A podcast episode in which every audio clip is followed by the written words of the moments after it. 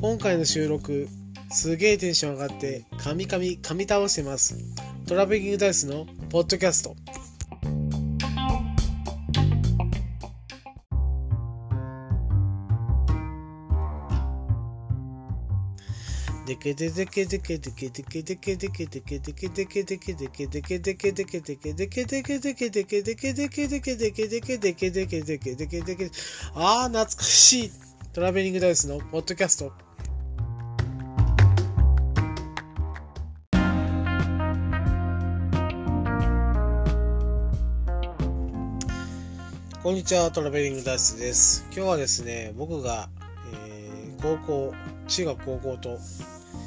見ていたですね。深夜の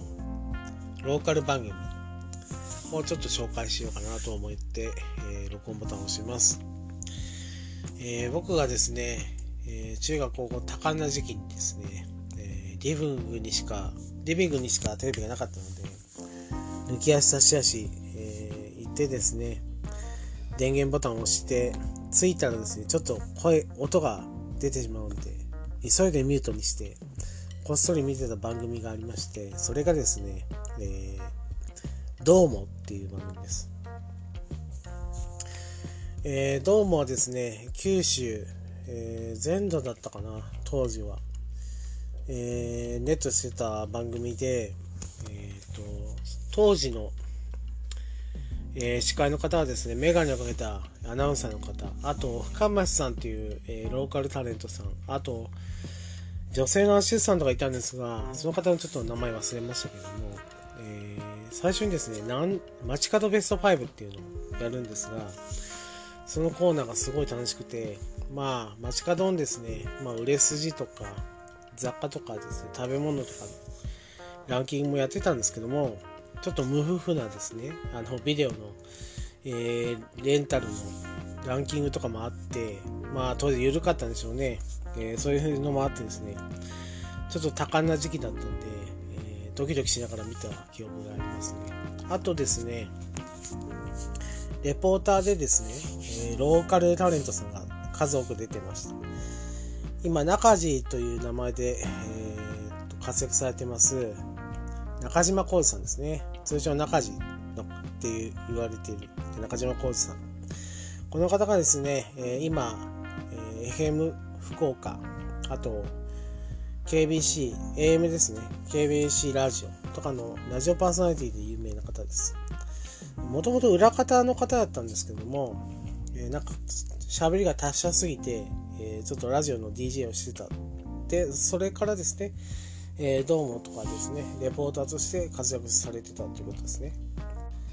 あと僕が中学時代に見てたのは、スター高橋さんですね。その、この方がすごいんですよ。めた見た目が。えー、アフロヘア。で、ちょっとタイトな、えー、T シャツで、えー、ベルボトムかって思うぐらいの裾の広がったですね、ジーンズを履いてました。こんな見た目の方なんです。でも初登場はですね、確か大学時代、地味な大学生だったんですけども、えー、リポーターをですね、えー、自分の部屋に招いて料理を振る舞うっていう、えー、コーナーがあったんですけど、それにちょっと出てた方だったんですが、もともと劇団をさの劇団員さんだったっていうことがあって、そのままドームの、えー、レポーターとして、えー、参加されてました。で、忘れてはならない方が一人いまして、えっ、ー、と、かよね山本かよさんっていう方なんですが、えー、と髪の毛にちょっとメッシュが入っているのが特徴なんですが、なんで忘れられないかというとですね、えー、九州に住んでるですね、えー、まあ、男女問わずですけど、38歳、アラフォーの、えー、まあ、人間というかですね、今年代の男女は、多分授業でですね、えー、この山本佳代さんの出産シーンを見てるはずなんですよ。見てないとこもあるかもしれませんが、あの性教育の授業で、え、この方がですね、まあ、出産するので、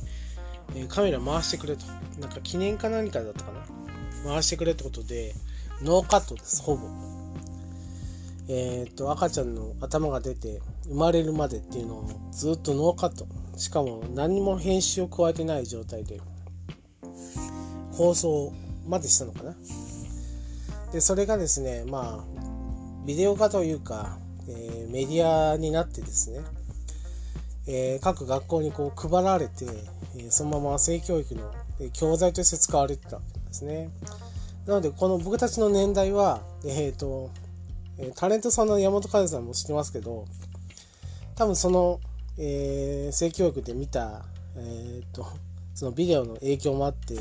そこら辺で有名な方になっていると思います僕の見解なんでよく分かりませんけど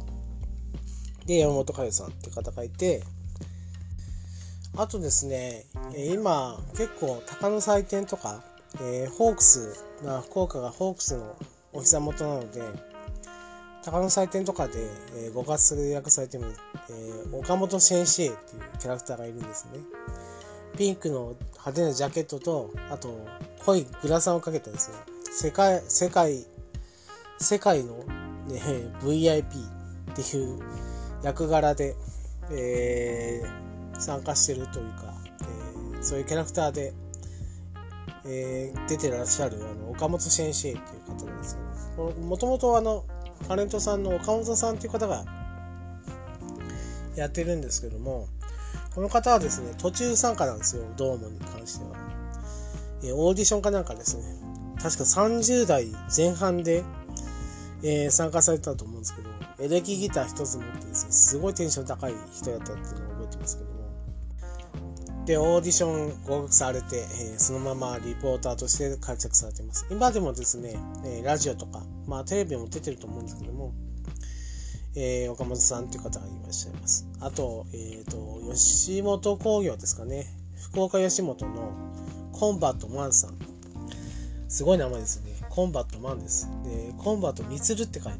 えー、コンバットマンって読むんですけど、この方は元自衛隊の方ですね。えー、その方が参加してました。もう匍匐前進とかすごいうまいんですよ。まあ自衛隊上がりというかですね、元自衛隊の方だったので。今でもですね、この方は KBC 以外にも番組出て、えー、スポーツ番組の司会とかですね、えー、グルメ番組の、えー、スタジオの、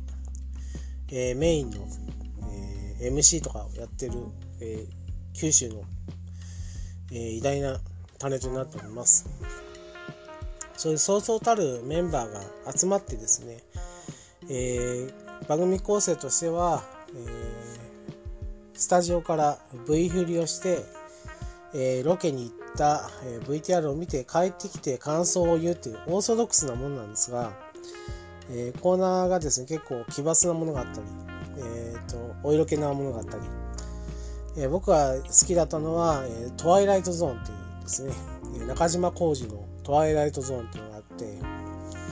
それがですね、えー、まあ探偵ナイトスクールみたいな感じ。でも結構あのミステリー感が強いやつですね、えー、リポーターが現地に行って、まあ、不思議なものを見るわけなんですね。不思議な看板、えー、と不思議な構造の建物とかです。それをリポーターが見て、まあ、謎を解いて、まあ、それそれから、えー、スタジオに帰るっていう感じの、えー、構成だったと思います。でですね、えー、っと、もう一つが、焼けぼっくりに火をつけようっていう、あの、コーナーがありまして、振られた後にまたアタックするんですけども、それをですね、番組側が手伝って、えー、っと、まあ、要はですね、番組が協力してですね、えー、っと、もう一度チャレンジをさせるってやつですね。OK だったら、ライターの火をつける。で、成立っていう。すごい、あの 面白い、えー、コーナーがありました。そういうのをちょっと見てましたね。で、まあ、世に言うですね、深夜帯で男、男が見る深夜帯、まあ、ギルギルガメシナイトとか、トゥナイト2とかっていうのも、えー、っと、まあ、見れる地域だったのかなと思うんですが、まだ大分だったんですね、大分自体がその2強ですね。あの、男の子が、見る2強の番組が映ってなかったんですね。なので、まあ見るとしたらどうも、でその次にある、まあ、深夜ドラマとかですね、まあ、規制の薄いちょっと、えー、変わったもうチープといったらなんですけども、え、ドラマ枠があったんでそれを見てたりっていうのが多かったですね。これがもう青春時代僕が、えー、と親の目を盗んでですね見てた番組になります。確かビデオデッキを初めて買った時に録画した番組が、えーと、ドームですね。もう毎週毎週録画しとけば何かしら自分の感性にぶつかるものがあるだろうとですね毎週毎週録画してます。えっ、ー、と120分テープをあの3倍速で 3倍にしてですねもうガス関係なく録画してましたでこれが「どうも」っていう番組です。でですね、えー、さっきから喋ってるのが、九州の方が、ああ、懐かしいなとか、ああ、そういうのあったなって思う番組なんですけども、九州以外の方がですね、ピンとこないんですよね、この番組に関しては。ですけども、このドームに関しては、なんか何十周年かでですね、DVD を出しています。で、全国のツタヤとか、レンタルショップにですね、置いてありますので、まあ、ちょっと興味があるなと思った方はですね、えっ、ー、と、借りられると思いますので、見てみたら面白いと思います。えっ、ー、と、まあ、昔の企画はちょっとしてないと思うんですけども、2000年代に入った、えー、名物企画を結構やってますので、え見てみたら面白いなと思いますので、お勧めいたします。で、後半はですね、え僕が住んでる大分の深夜番組、あと、まあ、ローカル番組ですね、えっ、ー、と、夕方にやってた名物番組等をちょっと説明しようかなと思いまして、え、まず最初に、え、ー、僕が10歳まで大分にはですね、朝日放送系がなかったんですね。で、えっと、12歳から OAB っていう朝日放送系が誕生しました。えー、そこの深夜枠でやってるのたのがロケット TV。これがですね、えーと、音楽番組で、まあ、主にインディーズとか、えー、そういう、えー、紹介と、あと大分で活躍しているバンドと、えー、紹介する番組だったと思います。えロケット TV ですね。その後も、えパブロフの犬とか、これはですね、まあ、ドームと一緒で、えスタジオから V 振りをして、えロケに行ったのを、え見て、え感想を述べるみたいな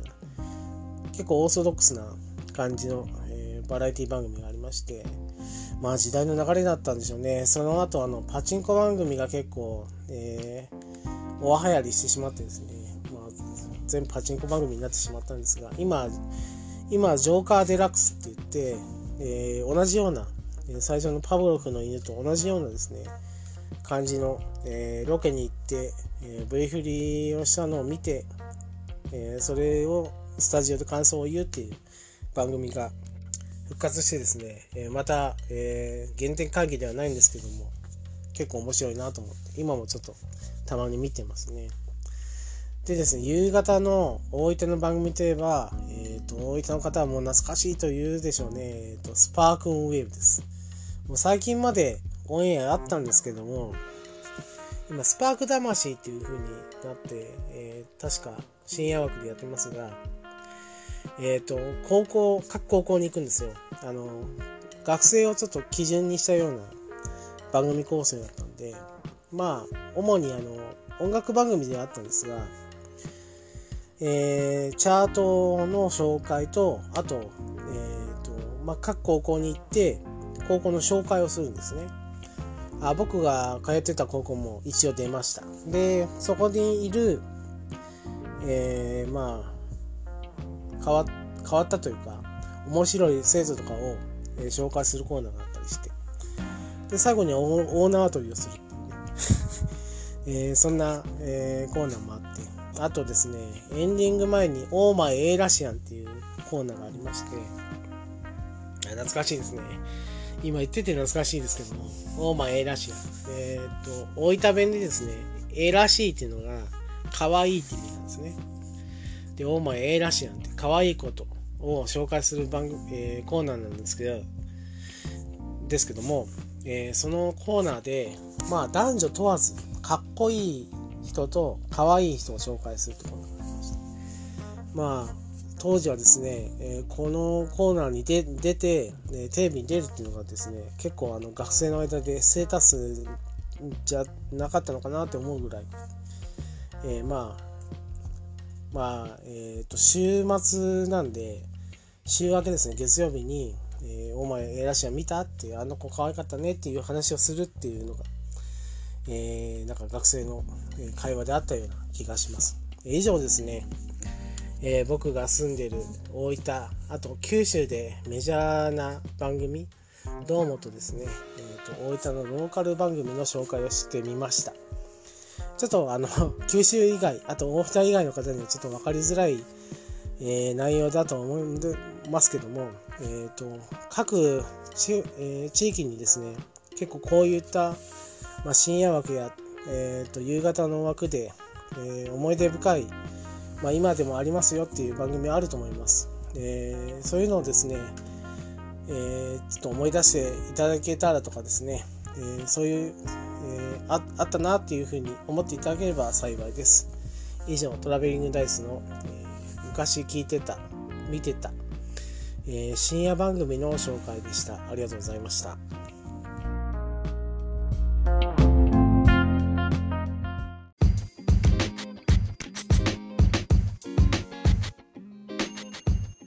当番組では皆様からの感想を募集しております。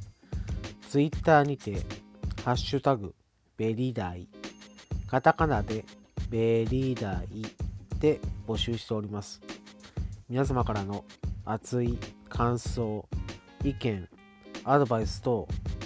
お待ちしております。以上、トラベリングダイスでした。